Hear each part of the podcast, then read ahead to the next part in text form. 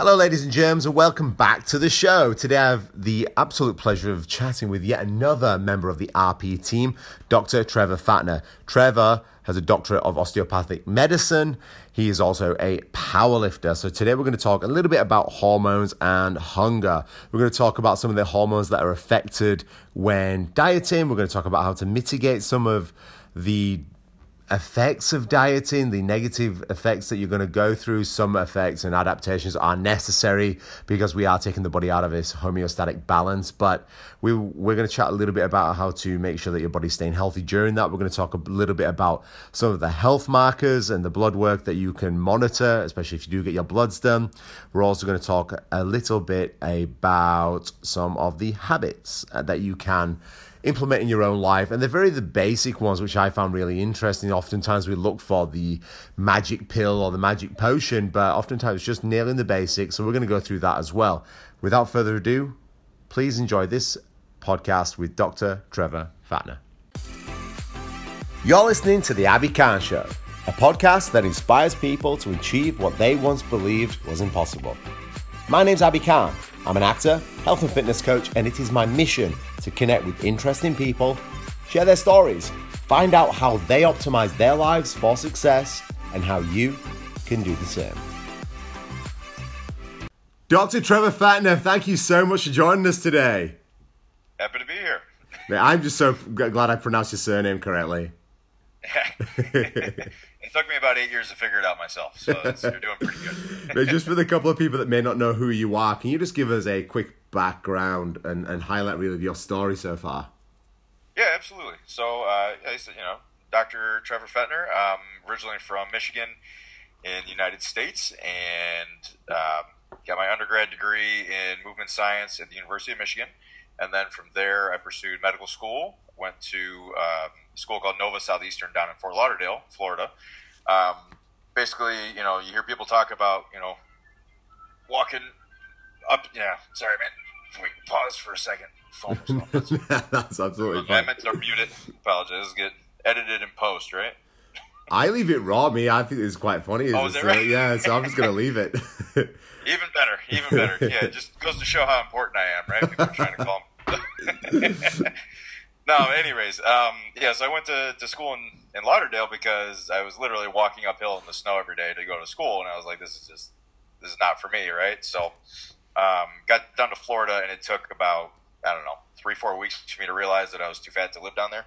So I was already setting my sights on getting back to the Midwest because that was just kind of where I felt more comfortable. But um, good thing is I met my wife down there, met some great friends, and she was willing to leave Miami so it kind of worked out. And then we landed in Chicago. Um, did my residency in family medicine in a little hospital called um, St. James and Olympia Fields. And now I work as a primary care physician for the local 130 Plumbers Union uh, at a wellness center, basically. So just regular primary care, um, you know, taking care of families and stuff like that, but just closed to that population because it's just part of their benefits and stuff. Um, and then part of you know, probably more why I'm relevant to the podcast. Um, for the last, it's coming up on almost five years now. I've been working with Renaissance Periodization. You know, the the famous or infamous Dr. Mike Israetel and Nick Shaw. Um, so I met them in college at the University of Michigan, and they got me involved in powerlifting, essentially, where I devoted a good chunk of my life um, to pursuing strength and fitness and things like that. Uh, I had been involved in sports in, in high school, you know, American football, wrestling, track, stuff like that, and always liked to lift weights. And then when I got to college, I wasn't involved in a team anymore. So, you know, I was kind of looking for something like that. And thankfully, I met, you know, Dr. Mike and, and Nick, and, you know, just kind of took off from there and it became a big part of my life. So, um, flash forward a couple years, they founded Renaissance Periodization. Um, I said, hey, you know, this looks like the next big thing. I want to be involved. So they said, sure, you know, we'll we'll keep you in mind. And then I wound up becoming a coach, and you know, helped co-author a book and working on some other stuff for them. And yeah, it's been kind of doing that ever since, man. And why did you get into medical school? Like, what was the reason that you went for, for that particular path? I wanted to make money. To be honest with you, no, phenomenal. I mean, be, yeah, to be completely honest. Like, I was in middle school and we did a career fair, and I saw you know doctors do okay, and I was like, yeah, I could do that why not? And thankfully, you know, I found out that I actually really enjoy the work and it's something I'm passionate about. You know, I like helping people and you know all that kind of thing. It's very rewarding when you know you you take somebody who's not as healthy and you help them to get healthy, or you know you get to know these families and stuff. Um, you know, I've got a couple families in my practice right now where it's just you know I treat the kids, I treat the parents, and I get to see you know how it all kind of interacts with each other. You know, and there's never anything that's just occurring in a vacuum. So you know, if, if the wife's having trouble with her diet, you know, it's because her husband's depressed, or you know, there's all this stuff going on. So um, that's something that really resonated with me, and you know, like I said, thankfully, because I found out also, like way after the fact, there's way easier ways to make money than going to medical school and residency and all this other stuff.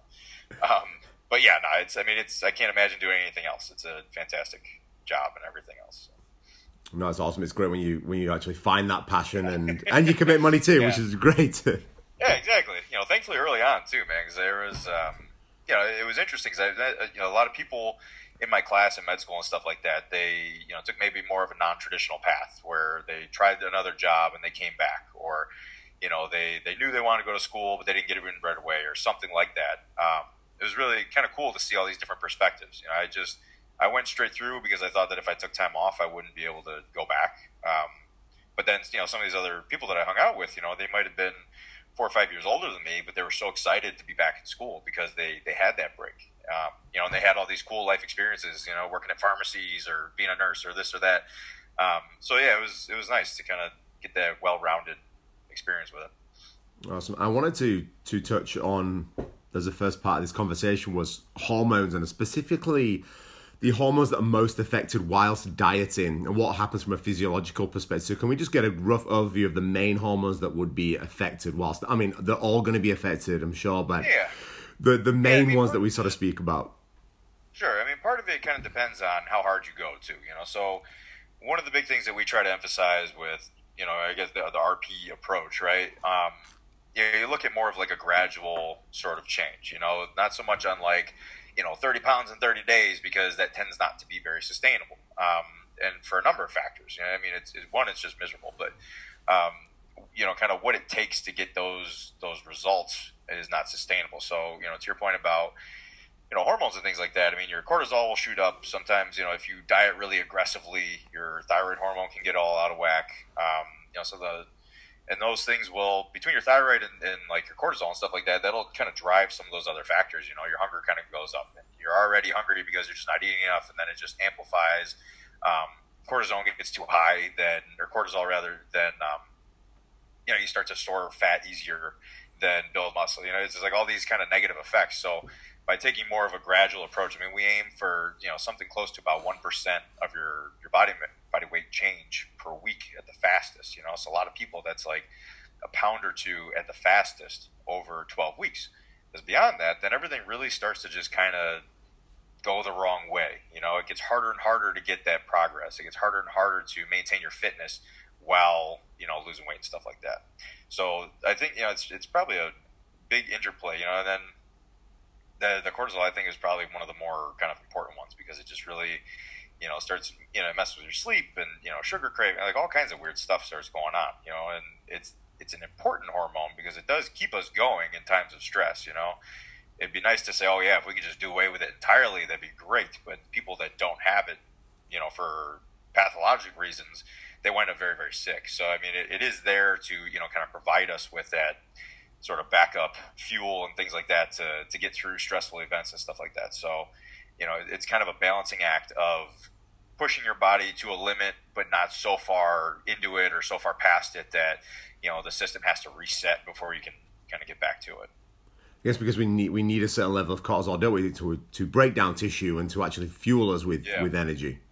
Yeah, exactly, exactly. So that's that's definitely part of it. Um, you know, you look at uh, what's called like ghrelin and stuff like that. I mean, those again, like as your your needs go up, your your body's going to say, you know, there's all these different great checks and balances of like, oh, hey, you know, we're hungry, so all of a sudden it's to be like, we're to make you more and more hungry until you give us food, basically, and then otherwise, you know, just, things get wonky. So, um, you know, again, with this kind of mostly balanced approach, not you know demonizing any one particular macro group. You know, it's not like you say, oh, okay, we can't have any carbs or we can't have any fat.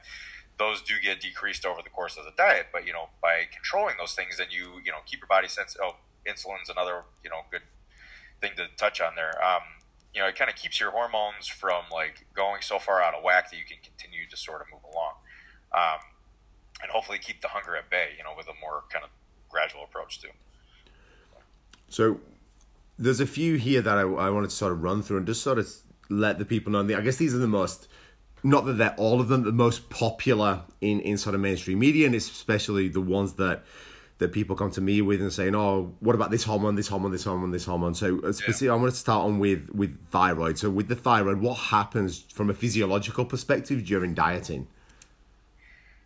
Um, you know, people talk a bit about, you know, oh, I've got a, a fast metabolism or a slow metabolism, and you know, usually people who are a little bit larger talk about, oh, you know, I've got a slow metabolism, and, and it might feel that way because it's harder to lose weight, things like that. But you know, to some degree, your metabolism is higher when you're bigger because it, you know, metabolism is just like how you break down calories and stuff like that, right? So um, it takes more calories to keep somebody large. So that from that perspective, yeah, I mean, your metabolism kind of keeps up, and you know, your thyroid function will sort of fluctuate along the way. Um, if you put yourself into, you know, when people are like sick in the hospital and things like that, then their their thyroid hormone can get kind of crazy too. You know, it'll sometimes it'll go down, sometimes it goes up.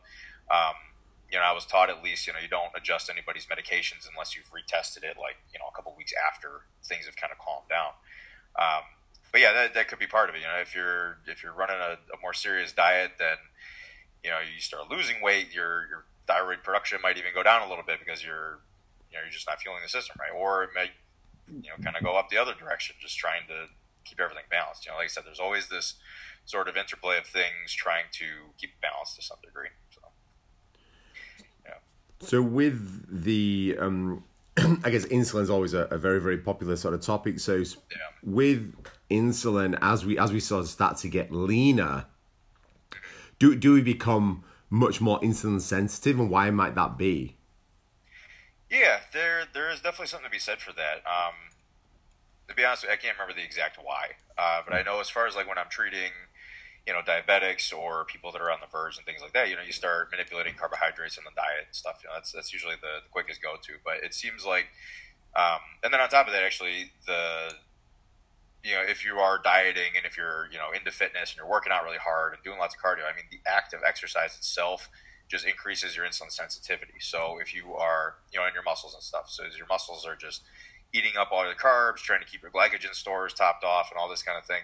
Um, so in that regard, yeah, as you lose fat, you've just got, I guess, more of your body is is, you know, or, I guess a higher percentage of your body is muscle. So there's just more of a you can kind of direct in that regard, I guess.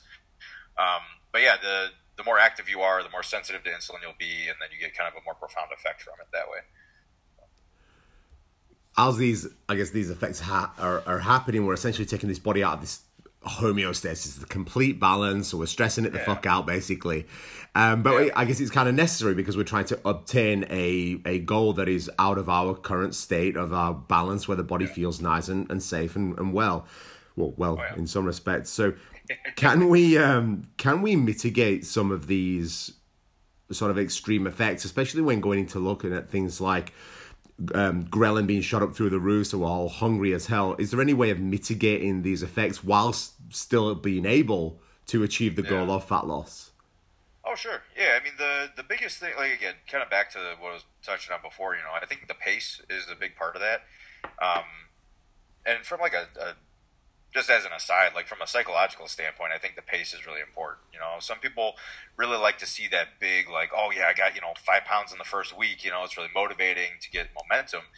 But again, you look at like what's sustainable, and you know, from a psychological standpoint, if you like cut out everything, it's like okay, well, yeah, you can get progress, but it's it's just harder to keep doing. So, um, kind of in the same vein, you know, like if we're you know we're planning on dieting let's say 12 weeks or something like that um, by just going at like a reasonable pace along the way that prevents you know disrupting that homeostasis so much that it you know you start to get um, i guess more aberrant behavior or something like that.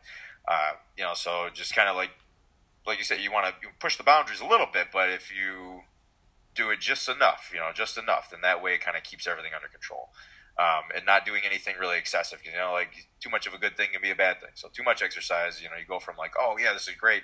I'm getting all this, you know, you know, increase in insulin sensitivity, and I'm burning fat, and then all of a sudden, the fatigue is shooting up. You know, if you got somebody that's running 20 miles a day and they're lifting six days a week and they're just not taking any time to rest, then all of a sudden that stress hormone is going to, you know, cortisol is going to start creeping up on you. You know, things are going to start breaking down a little bit. Local metabolites accumulate, all these things, and it's just harder to do it all at once. So, you know, there's definitely a sweet spot of, you know, how much work to do and you know how much to cut calories and stuff like that, so your body doesn't just like freak out. You know, that, the whole like starvation mode, not not like really a thing. You know, for most people, unless you're genuinely starving in you know a situation like that. Um, but yeah, I mean, there's something to be said about just like pushing the envelope too much all at one time. So to, to I guess to come back to your question, uh, the best way to mitigate it, I think, one is pace. Um, two, choosing your uh, food sources kind of strategically. You know, in the beginning of a diet, you start off with more food. Maybe you back off a little bit on the things that are higher fiber, so you can you know get through. Because like a lot of the, the clients that I have, um, you know, especially the ones that have never really tracked anything before, and I say, okay, you know, you're going to eat lean protein, veggies, you know, whole grains and healthy fats five times a day, and then you're gonna have protein shakes on top of that. And they're like, "Oh my god, I've never eaten so much in my life. Are you sure I'm gonna lose weight?" it's like, yeah, I mean, if you're eating healthy food, you know, they're high volume but lower calorie for that same volume. Versus if you eat a chocolate bar, it takes up no space in your stomach, it digests immediately, and you just gave yourself, you know, 300 calories for nothing, right? So, you know, later on in the diet, as things get like slimmer and slimmer, that's when I start telling people, like, okay, you know, because we on on the RP diets, we have lists of recommended foods. We don't tell anybody exactly what to eat because you know, free choice and all that, right? Um, but you know, it'll be like chicken, fish, you know, lean beef, stuff like that. And then it'll be like veggies are a certain column um, because we've kind of factored in like, okay, so long as the vegetable doesn't have more than five grams of carbs per serving, it's kind of a freebie, you know. And then the carbs would be like brown rice and sweet potatoes, et cetera, et cetera. So, you know, when people are down to like, okay, their meal is 30 grams of protein, five grams of, of fat, and like 10 grams of carbs, and they're like, you know, this is nothing if I eat, you know, a, a, corner of a piece of bread, I'm over on my carbs. It's like, okay, well, use cabbage to get that much, you know, to get, you know, 10 or 15 grams of carbs from cabbage. It's, it's like a shitload of cabbage, you know? So, or, you know, the other example I give, you know, 30 grams of carbs from brown rice is like less than a cup, right? But if you do 30 grams of carbs from cabbage, it's, it's like a whole head of cabbage. It's like four cups. So, I mean, not that anybody really wants to eat that much cabbage, but I mean, you got to force that, you know? I mean, that's talk about keeping yourself full, you know, just from like the the stretch reflex in the stomach, that can go a long way. You know, especially like the meals later in the evening. Um, that's a good like kind of hunger mitigation strategy right there. You know, or some people like to snack on, you know, cookies or cakes or whatever biscuits. Um, you know, you say, okay, well, yeah, I always I'm craving all this stuff at night. It's like, okay, well, yeah, it would probably be ideal to center your carbs around your workout because of that insulin sensitivity thing. But if we know from a consistency standpoint, it's going to be easier to follow the diet more often if we put all those carbs at night, then yeah, let's do that. So I've had to do that for a number of clients where it's like, okay, well, yeah, you work out at you know 10 in the morning, but you go to bed at 12 and you're eating all your carbs between like 9 and 12, and they go to bed full and like the cravings are satisfied, and they're like, yeah, I can do this now for 12 weeks instead of you know by the third week they're like, oh my god, you know, I, I just need a cookie at night or something like that. So that's that's one thing. You know, timing is part of it. Um, just kind of knowing what your own sort of uh, you know everybody's got their own nuances and things like that in their personality. Yeah, I think a lot of people. one thing I have to get across to a lot of my own clients is the nutrient density versus the calorie density, yeah, and go absolutely. there's there's 350 calories in a Kit Kat and a Kit Kat chunky. It's this fucking big. Do you know what I mean? I'm just like that's not going to fill you at all. But if we take that same meal and go, cool, have a chicken breast and some vegetables, and you're looking, you can get around the same calories, but the meal's going to be about nine times oh, as yeah. big. You know. Absolutely, and the other one too, like you know, just difference between how you know protein. Well, that's another just kind of another point there too of like how you structure your diet. You know, protein is going to get a lot more emphasis, especially for athletes and stuff. One because it helps you know preserve or build muscle mass, and two because it's really satiating. So, you know, if if you say to somebody, you can have as much chicken breast as you want or you can have as much cereal as you want. I mean, they're looking at like two boxes of cereal versus probably two chicken breasts, and they're like, "Oh fuck it, I don't care anymore," you know. Yeah. so, yeah, just kind of picking the right the right combination of things is going to go a long way. So when these, I guess, all these hormones have just massively downregulated during this dieting phase, is there a specific yeah. time frame? And it might be different for for all of them to regain some sort of normal levels? Yeah. So, I mean, typically, you know, we, we recommend about 12 weeks for, for most dieters, you know, and because of all those things, like I said, the psychological aspect and I mean, psychological aspects really is such a big piece of it. Um, but then on top of that, yeah, like your hormones and stuff like that start to kind of get weird towards that 12 week mark.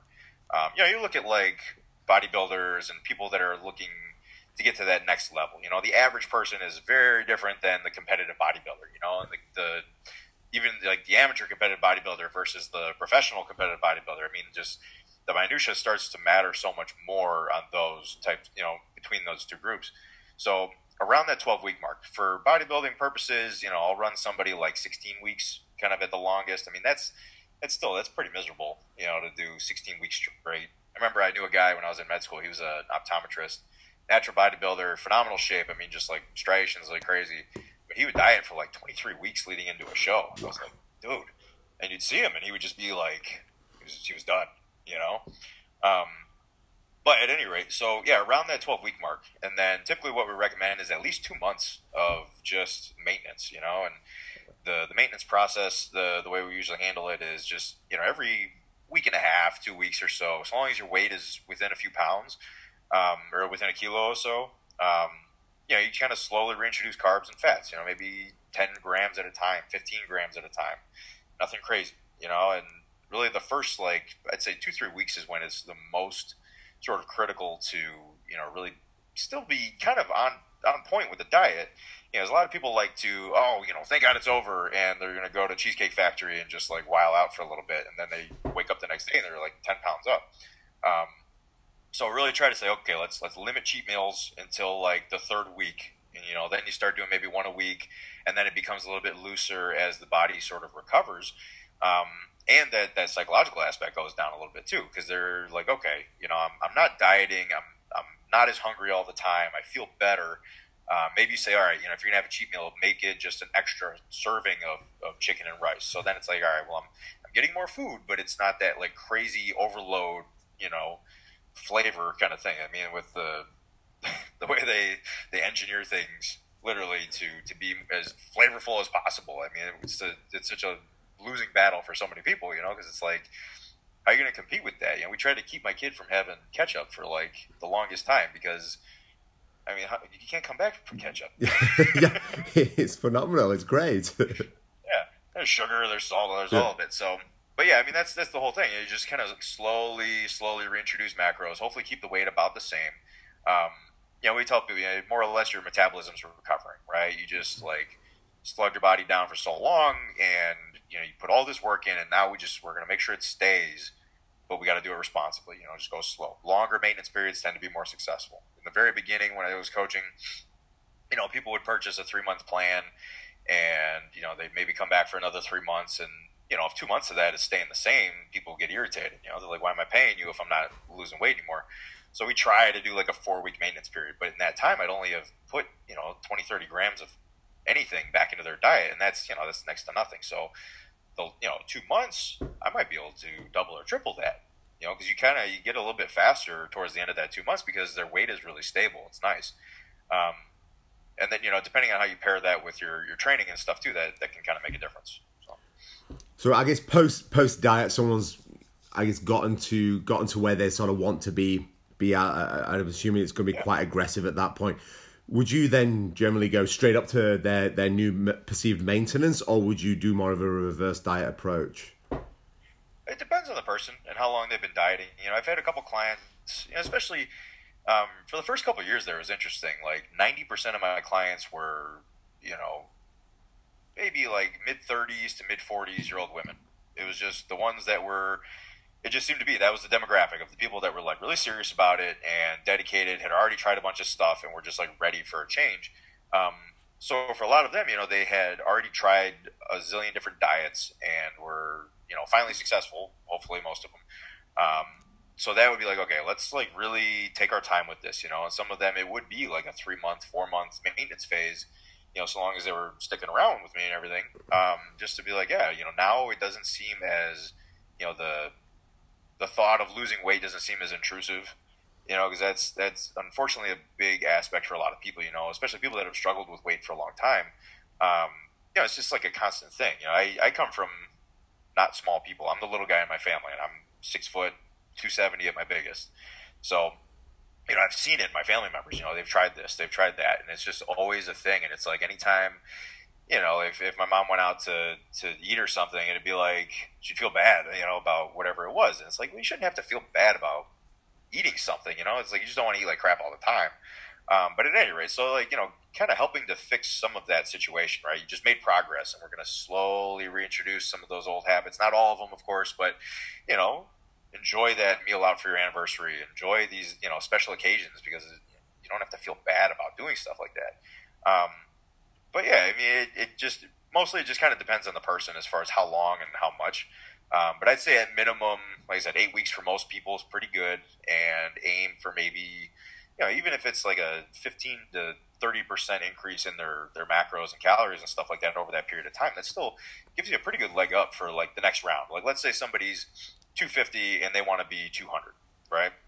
So you take them from 250 down to like 230 in those 12 weeks as, you know, a good kind of aggressive diet phase. You hold for two months and they say, all right, we're going from, you know, 230 now down to 215, you know, because the second one tends to be a little bit tougher. Um, you know, then you're ready to go. You know, hopefully they're they're rested. You got enough food to work with where it's not like okay, you know, right out of the gate your new base diet is you know two peas and you know shame. You know what I mean? Like it's you got to have like a little bit of something to work with there. So it helps to to take that time to build it up. You know, especially if somebody's got like a good a good chunk to go. Um, and one thing I like to tell people, you know, especially like patients and stuff, because a lot of my patients are not, you know, they're not athletes. They're just they could just benefit from losing some weight, getting in better shape, and stuff like that. Um, so, sorry, my son is coming to visit. That's good. He can jump on and say hello. It's all good. Is that all right if he says hi real quick? Absolutely. Hey, bub, come here. This is my son, Adrian. Hey, Adrian, how are you? There. And he's scared. I do that. I do that to people. It's the beard I've grown. yeah. so, um, but yeah, a lot of my patients, you know, I just try to emphasize to them there's there's no um, you know there's no deadline to this. It's mm like it's not like oh we got to be you know shredded by summer for a lot of these guys because they're you know they're just working dudes and they need to get their cholesterol better. You know, so for them it's like okay if we can lose you know that 30 to some of them 100 pounds over the next two three years you know, every time we do this you're going to be healthier and your you know your cholesterol is going to get better your you know that's really the biggest one for a lot of these guys you know cholesterol is going to get better blood pressure is going to get better all that kind of stuff, you know. So it it helps to kind of keep that in mind, you know. For for strength athletes um, and certain other sports and stuff like that, you know, you you got to worry about weight classes and things. But even that, you know, it's good. You just kind of take your time. It's like, okay, well, if you if you got to be ready for nationals or something, yeah, that puts a little bit different spin on it. But for the average person who's not competing in something like that, it's like, okay, you know, just take your time to do it. Because if you take your time, it's going to go a lot better, you know, in the long run. You know, that's. Do you guys have Weight Watchers? in Yes. Yeah, we do. Okay, so Weight Watchers is actually one of those like kind of mainstream diets that has a, a, decent amount of data behind it, I guess, as far as success, because their big thing is just gradual lifestyle change. And you know what what we do at Renaissance is more geared towards the you know athletic performance side of things, but there's that common vein of like you know just gradual changes are going to lead to bigger success over time. Because again, it's just really all about that. You know, what can you do consistently for a long time to, to get those results and keep those results. So while we're dieting, obviously health uh, we touched on just then, but health's a massive fundamental pillar. I guess is is the foundation. It's something that yeah. kind of it's kind of important. I think. Um, what are some of the health markers that we can monitor during dieting? and and some of the metrics that we can pay attention to because I'm I'm sure you're aware as well through your experience, but so many people that I've worked with and, and spoken with are happy to drop, you know, 20, 30 pounds plus, um, oh, sure. but they don't give a shit about, you know, oh, I'm not, but I'm not sleeping, but I feel like hell. I'm angry all the time, yeah. you know, I'm irritated and stuff like that. You're just like, that's kind of important too. Do you know, like these right. are a significant marks that your body is hating everything that you are doing. Yeah, no, that's a hundred percent, man. Um, as far as like blood work goes, the big things that you know, I kind of like just thinking my my standard panel that I like to check. I like to check thyroid hormone. I check a complete blood count. You know, it checks your white cells, blood, uh, you know, red cells, platelets, all that stuff. um, a metabolic panel, check your liver, kidneys, electrolytes, um, and then you know, depending on the person, you know, a cholesterol profile and a hemoglobin A1C, which is like a good sort of marker of your um, your blood sugar over the last three months. So, I mean, that's it's a pretty good representation of of health in general, you know, because you're getting kind of a little bit of everything, the major organ systems. Um, you know, the people I would assume at least the people that are like really invested in you know, if they're doing, if they're invested enough to pursue like blood work and dieting and all this other stuff, I mean, all those things are probably going to be okay.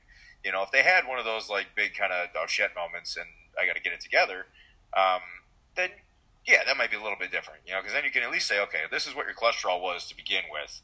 Um, unfortunately, largely genetically influenced, but still, diet and exercise do play a part in it. Um, so then you can check that again at the end of the diet and say, cool, you know, that's another motivating factor of you know, we're, we're seeing progress. It's another metric of, of improvement. So that's a big one. Um, something that might pop up. I don't know if you follow uh, Dr. Spencer Nadolsky. I do. Yes. Yeah. Yeah.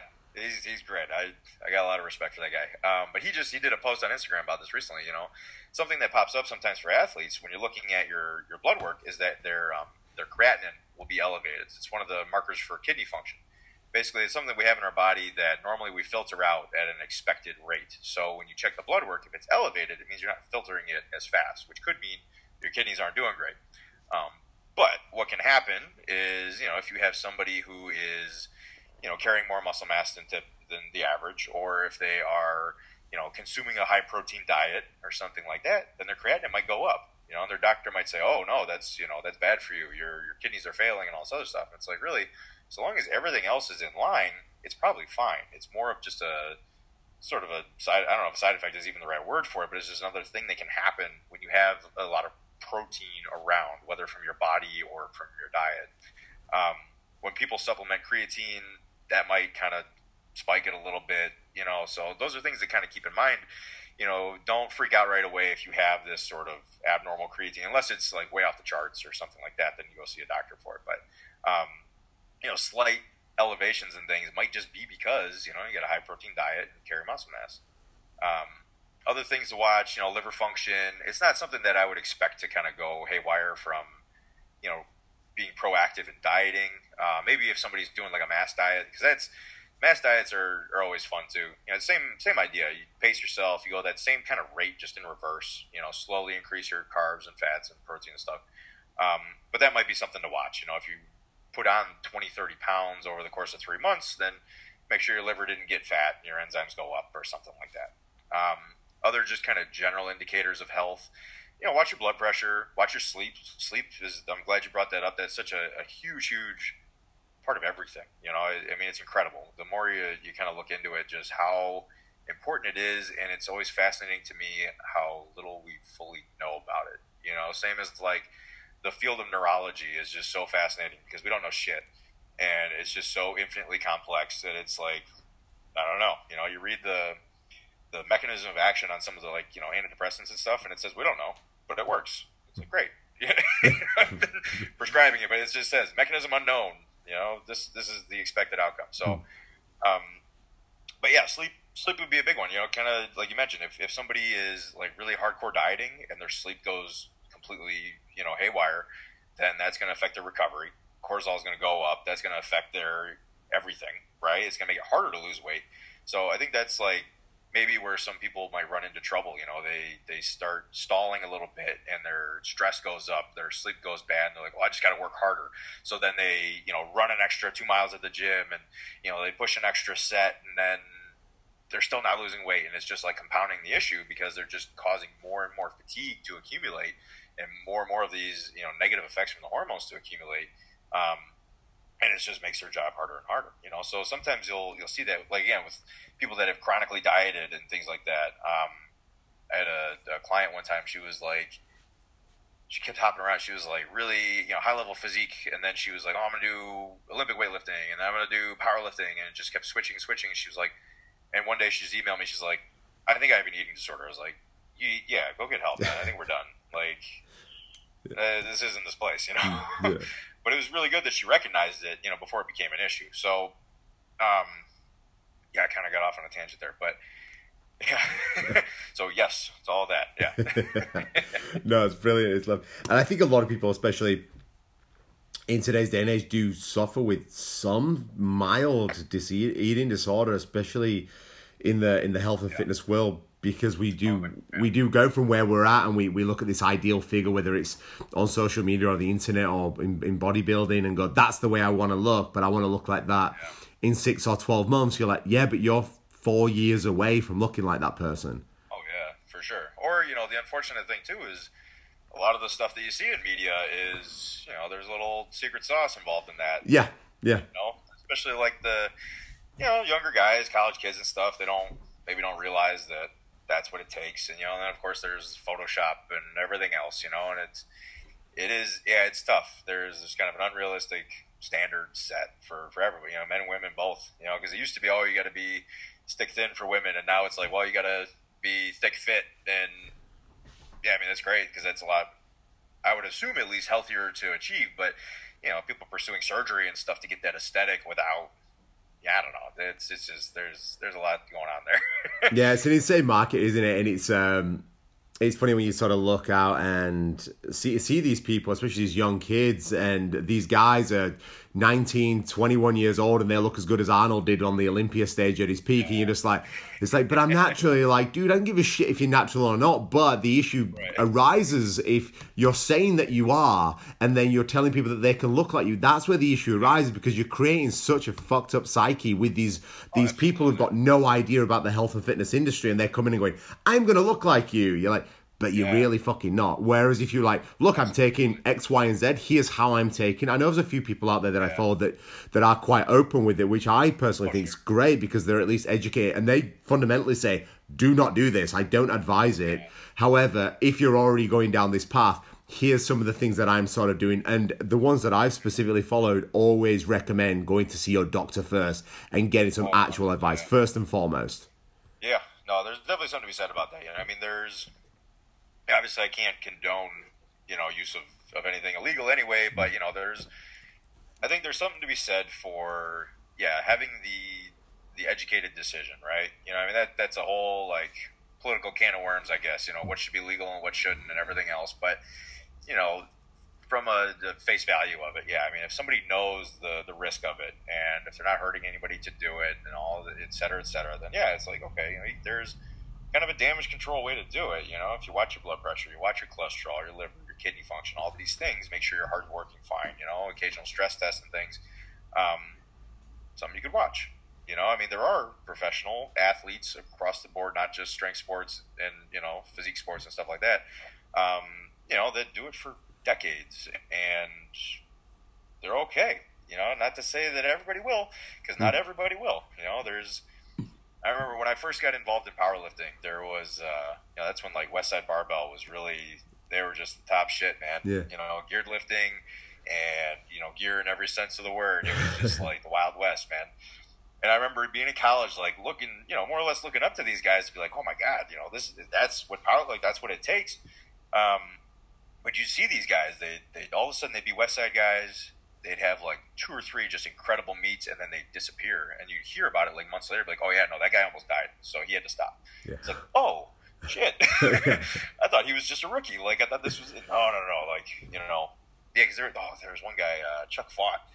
He was incredible. He was like he deadlifted 900 in like the first two years he was like on the scene and nobody was deadlifting 900 then. And then all of a sudden he was just he was done. Somebody's like oh yeah he, he almost croaked. So yeah. it was like that's that's the thing though. Like he, he made his choice to get to that, assuming to get to that point, right?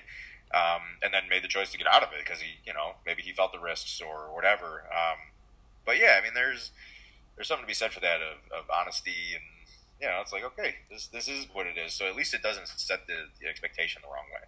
Hmm. So we're talking about, I guess, a general guideline of of eating, eating well, eating for health. Is there is there a general guideline that you guys have? Is it more of a flexible approach? Is it a, a percentage of good to bad food, uh, quote unquote bad food? Yeah, I mean, what do you guys use? The way I always explain it to, to patients, at least, you know, there's there's levels to it. General healthy eating, try to eat what you would assume is a healthy food. You know, at this at this point, people, even if they're trying to avoid it, it's hard to not know what's like considered a healthy food, right? If you look at grilled chicken versus fried, you're like, yeah, grilled is probably better for me.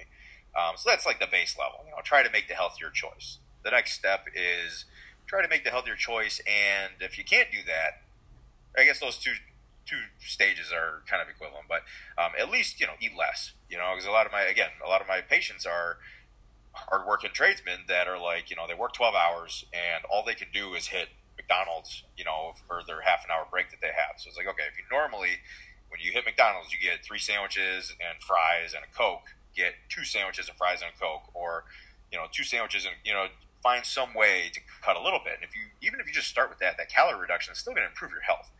Um, yeah, I remember reading some stuff about how you know just like one of the biggest impact or one of the biggest um, influencing factors on like health and stuff like that is just like your calorie intake. You know, regardless of where it comes from, if you're just in excess, you're just putting more stress on your body. It's more work for your pancreas. It's more work for your liver. Um, so that's one, you know, it's controlling calories. So then, like the next level up is like, okay, I'm eating healthy, everything, not the amounts, you know, and that's like the the the rule of thumb, I guess I would go with is gram per pound of, or a gram of protein per pound of body weight. I usually, when I'm designing diets for people, I go kind of more of an estimate on their lean body mass than their actual body mass. Because, like, you know, I, I, had a client one time, um, this guy was like, I think he was 420 pounds or something like that. And yeah, and, you know, he wasn't, the only exercise he got was walking. He made tremendous progress. He lost I want to say it was like 60 pounds in those 12 weeks. That's awesome. impressive. So good. Yeah. Um, but that's the thing. Like, I wouldn't give him 420 grams of protein because that would just be obscene, right? I mean, he doesn't have 420 pounds of muscle to maintain. And yeah, so I mean, there's a little bit of kind of give in there. But yeah, I would aim for about that one ish grams or what is that? Half a gram per, uh, two, two grams, two per, grams kilo. per kilo. Yeah. Yeah. Um, you know, for that. And then for carbs, one to three grams per pound, um, kind of dependent on activity. You know, if, if your workouts are about an hour, um, and that's like a couple days a week, I go closer to that one to one and a half grams per pound mark. Um, if somebody's like three hours, you know, five days a week, then that's closer to the three three gram mark. Um, and then fat is kind of just like the rest. I sort of start anybody. I don't know. Maybe I shouldn't admit this, but anybody under like 200 pounds, I kind of start them between 60 and 80 grams of fat per day.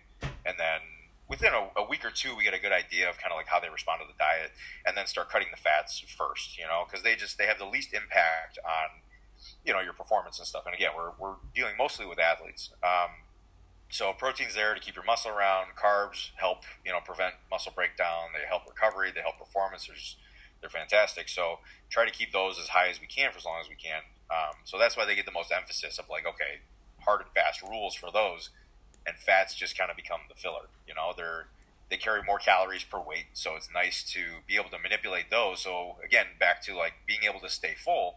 Yeah, fats are very satiating, but you know, if if let's say your your fat source is you know peanut butter, if you go from like two tablespoons of peanut butter at every meal to one tablespoon of peanut butter, you just reduced your calories significantly um, without that much different of food volume or difference in food volume rather. So, um, yeah, that's that's kind of my thing. And then as far as you know, beyond that, try and get vegetables with most meals. They just they help keep you full. They have vitamins and fiber and all that kind of stuff. Is there a level that fats can get too too low? Um, to get to like fats are obviously. Yeah, that actually that, that does get interesting sometimes. Mm. Um, rare occasions, I've had women clients that their menstrual cycle gets all messed up when the fats get too low because that starts to, as far as like hormones go, that can start to impact you know some of your, your you know estrogen and testosterone and stuff like that because they're derived from cholesterol. So um, it can happen. It's not super common, but it is something that can happen. So you know, plus it again back to the psychology of it, it just gets kind of miserable. You know, if you can't have any fat of anything because it tastes good. You know. Um, but yeah, so that that is one thing that I've seen. There, I don't know if it's estrogen or uh, progesterone, one of the two, just like kind of starts to fall off a little bit, or testosterone starts to drop a little bit, or something, and that's when people just kind of feel gross, or they're like, oh, you know, my sex drive is just gone all of a sudden. Like, oh, okay. But then I've also seen, you know, clients post in the Facebook group being like, oh my god, you know, this is like the horniest I've ever been. It's like I don't know if it's yeah. just because they're like seeing results and they're feeling themselves, or if it's something else. I don't know. I guess it's probably um, I guess the general rule of thumb, especially that we use over here in Australia, is is that fats don't go too low. It's needed for hormonal function, but it's probably very individual to individual, case to case basis. Sorry, um, because I know uh, even dieting my fats at, at, times have gotten, depending on the phase, like sometimes they've gotten really low and I felt absolutely fine and great, and then they've gotten really low as well, but I just felt like hell. So, but there's also yeah. all these other factors that we've got to be aware of. Absolutely, you know, because I remember uh, Israetel telling me like, like the minimum requirement for fat for like physiologic function is something like 15 grams a day, and if you're eating protein, you know, five times a day, you're probably going to get your fat even Some just from yeah. You know what I mean? So like to add fat to it, but you know, to your point, you can feel like absolute dog shit. Like even if you're well above the minimum, you know, minimum is minimum.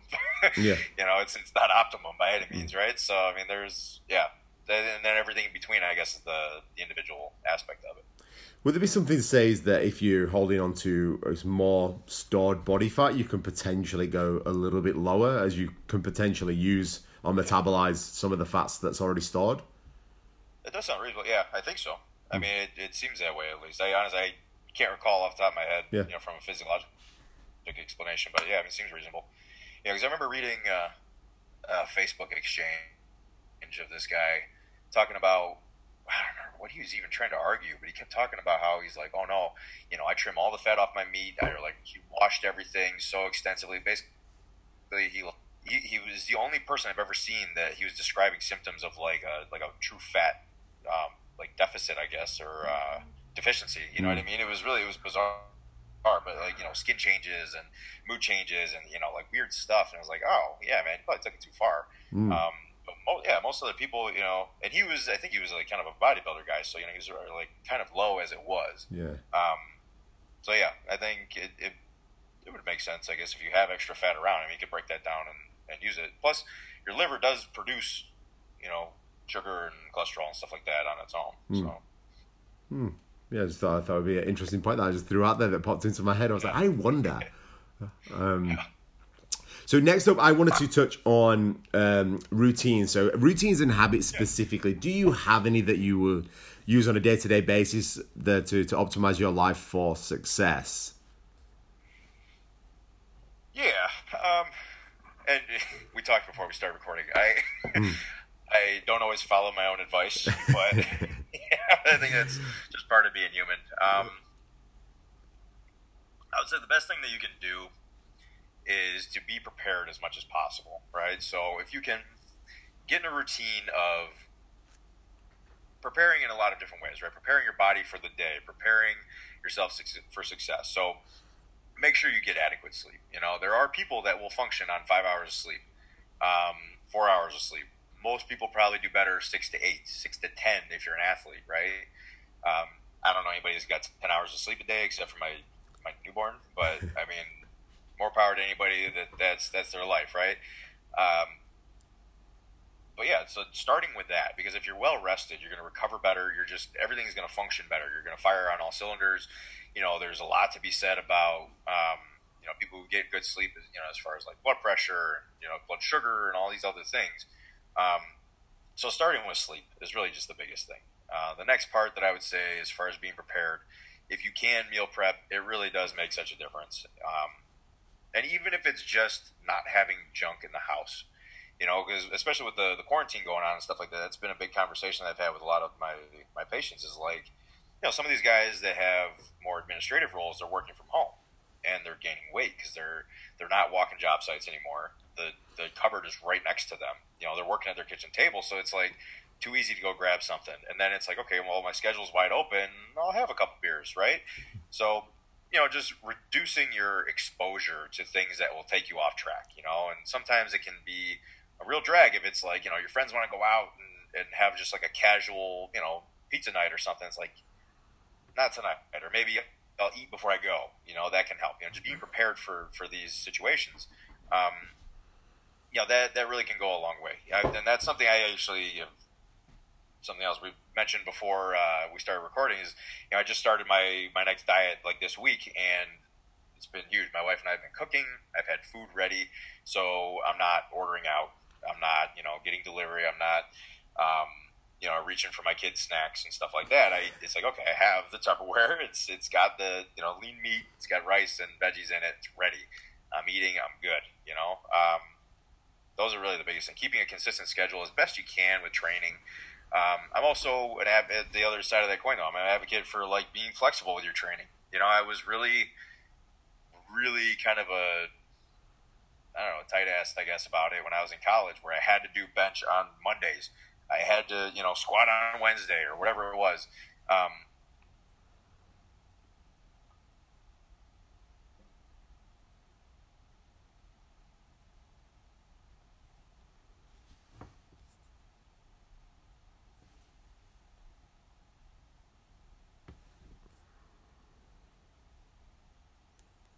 about like, oh, still there?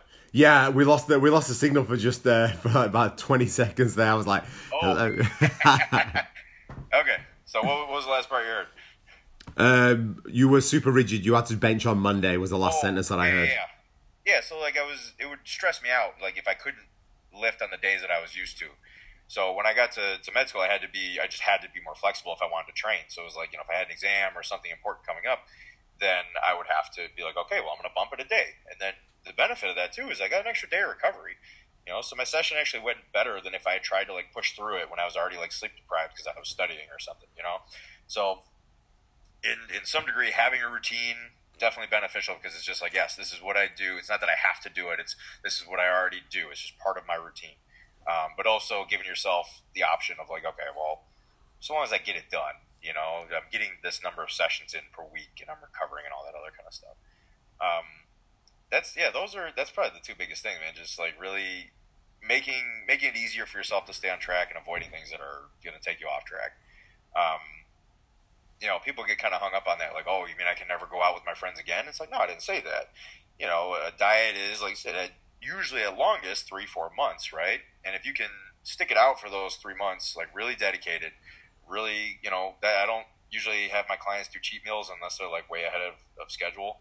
Um, so it's like you know, if, if you can't cheat for twelve months or for twelve weeks, you're going to be in really much better shape. And then when those twelve weeks are over, we can start reintroducing those things. And you know, eventually, once you get down, you know, you take that 250 pound person down to 200 pounds, and they're happy there, it's sustainable. And you say, okay, now you can sort of like live your life a little bit more, and you know, it doesn't have to be this like, oh God, you know, guilt, etc. It's just like, yeah, I mean, it because hopefully by that point we've established better eating habits too. You know, if you're mostly good most of the time, you're probably going to be all right. So. Is there a a book that you've read recently that's had a profound effect on your life in a positive way? And it, might, it could be a couple of books or an article or something you might have even watched. In the fitness realm or just in general? It can be either or. Oh, that's a good question. I don't read as much as I should, to be honest with you. Lately, unfortunately, a lot of the stuff that I read is about COVID, just because it's. Is that yeah? Yeah, I mean, I guess shameless self promotion, but I mean, honestly, the RP books are like, yeah. they're not inspirational by any means, but I mean, just good nuts and bolts. Goes through all of the, the, the you know, the excellent summary of, you know, how to structure a diet and, you know, really just kind of how to do it. And then the nice thing about it, since it's all scientifically based, there's references to everything. So, you know, the RP diet book or RP 2.0. Um, I'm a co-author on the healthy eating RP book. Um, so that one's good. But other than that, man, I I read. I do like to read satire. So The Onion. I don't know if you're familiar with The Onion. Hmm. It's always funny to me just how like on the nose they are about just the state of the world. So that's that's that's kind of probably my my favorite source of news because you know you, you, can get a lot of truth from from the exaggeration and everything else. So hmm. yeah. No, beautiful, man. And I want to be super respectful of the time. But what's next for you? What are you working on this year? Is any other books coming up for you, yeah. or what's going on there? Yeah, the biggest things right now. Um, slowly working on a water cut manual with Dr. Derek Wilcox and another gentleman who I feel terrible. I can't remember his name, but he's a he's like an MMA fighter, and he's he's the real deal. I feel bad. I can't remember his name, but basically, you know, making making weight for any weight class sport. You know, twenty four hour weigh in or two hour weigh in. There's you know there's kind of a protocol on how you do it. So my part is to write about how shit can go bad. You know, the potential health negative health effects of dehydration. You know, whether it be concussion risk or you know muscle tears and stuff like that. Um, so there's that in the works. Um, otherwise, just plodding away, man. Just trying to stay one piece. Working on uh, trying to cut about 20 pounds. It's time. I think I'm stepping back from powerlifting after. How long have I been doing this? 14 years? Yeah.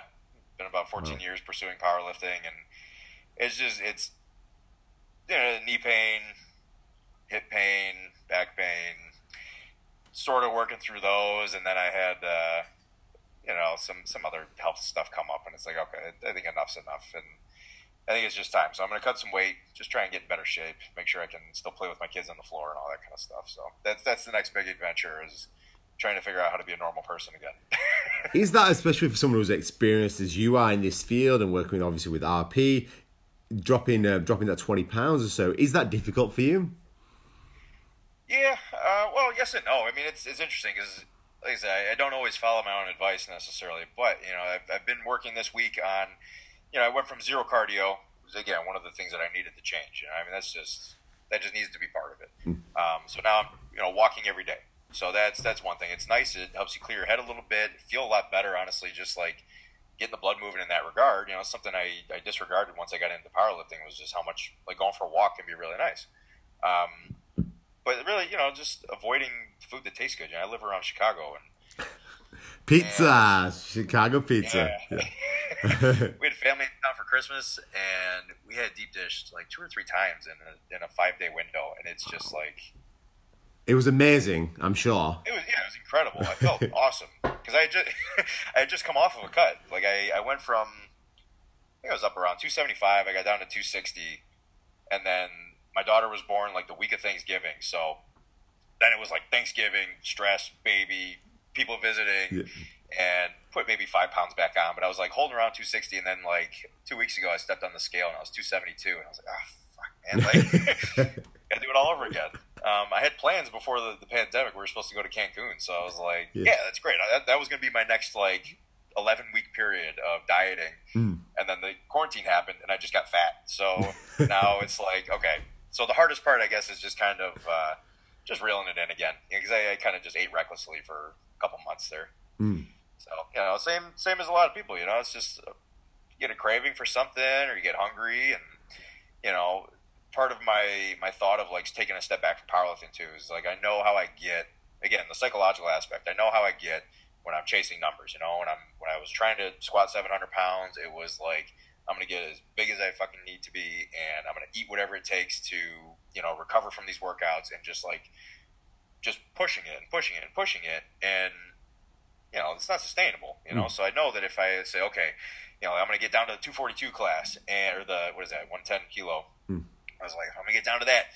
You know, maybe maybe I'll squat six at 242, or you know, maybe maybe I can still bench 455 or something. And then I was like, no, fuck, you know, because I know what's going to happen. I'm going to start chasing it, and I'm going to let my weight come up. I'm going to be like, oh yeah, I can eat this extra plate, you know, because I got I got a bench tomorrow, or you know, and it's just it's got to set new goals. That's that's really the biggest thing. No, I love that. Um, I think that's where so many people can get messed up with with trying to get to a particular point. It's like, oh, I want to drop, you know, I want to drop five, ten kilos. Like, well, what is it? Like, what what's the actual goal? Like, be be very specific because then we can get you to your actual goal. Yeah, for sure. Yeah. Um, and lastly, mate, where can people reach out, find you, say hello? Yeah, absolutely. So on Instagram, double check. I think it's was it RP? Shoot, I should know. I'm not. I'm not the social media guy so much. All right, so RP underscore T P F A E N D T. I probably should make a better one. That's that's too much. But um, yeah, Instagram. Um, I don't know if you can still find me on Facebook Messenger. Otherwise, my email is trevor at renaissanceperiodization.com. Um, you know, always happy to, to answer questions when I can. Um, you know, definitely still very passionate about fitness and powerlifting and you know anything I can do to help people. Uh, yeah, so you know feel free to reach out. I'd be happy to be people's coach and you know still have slots available. Whatever, you know. reach out the space there and Trev. Thank you so much for joining us today. It's been an absolute pleasure. No problem, Thanks again for having me.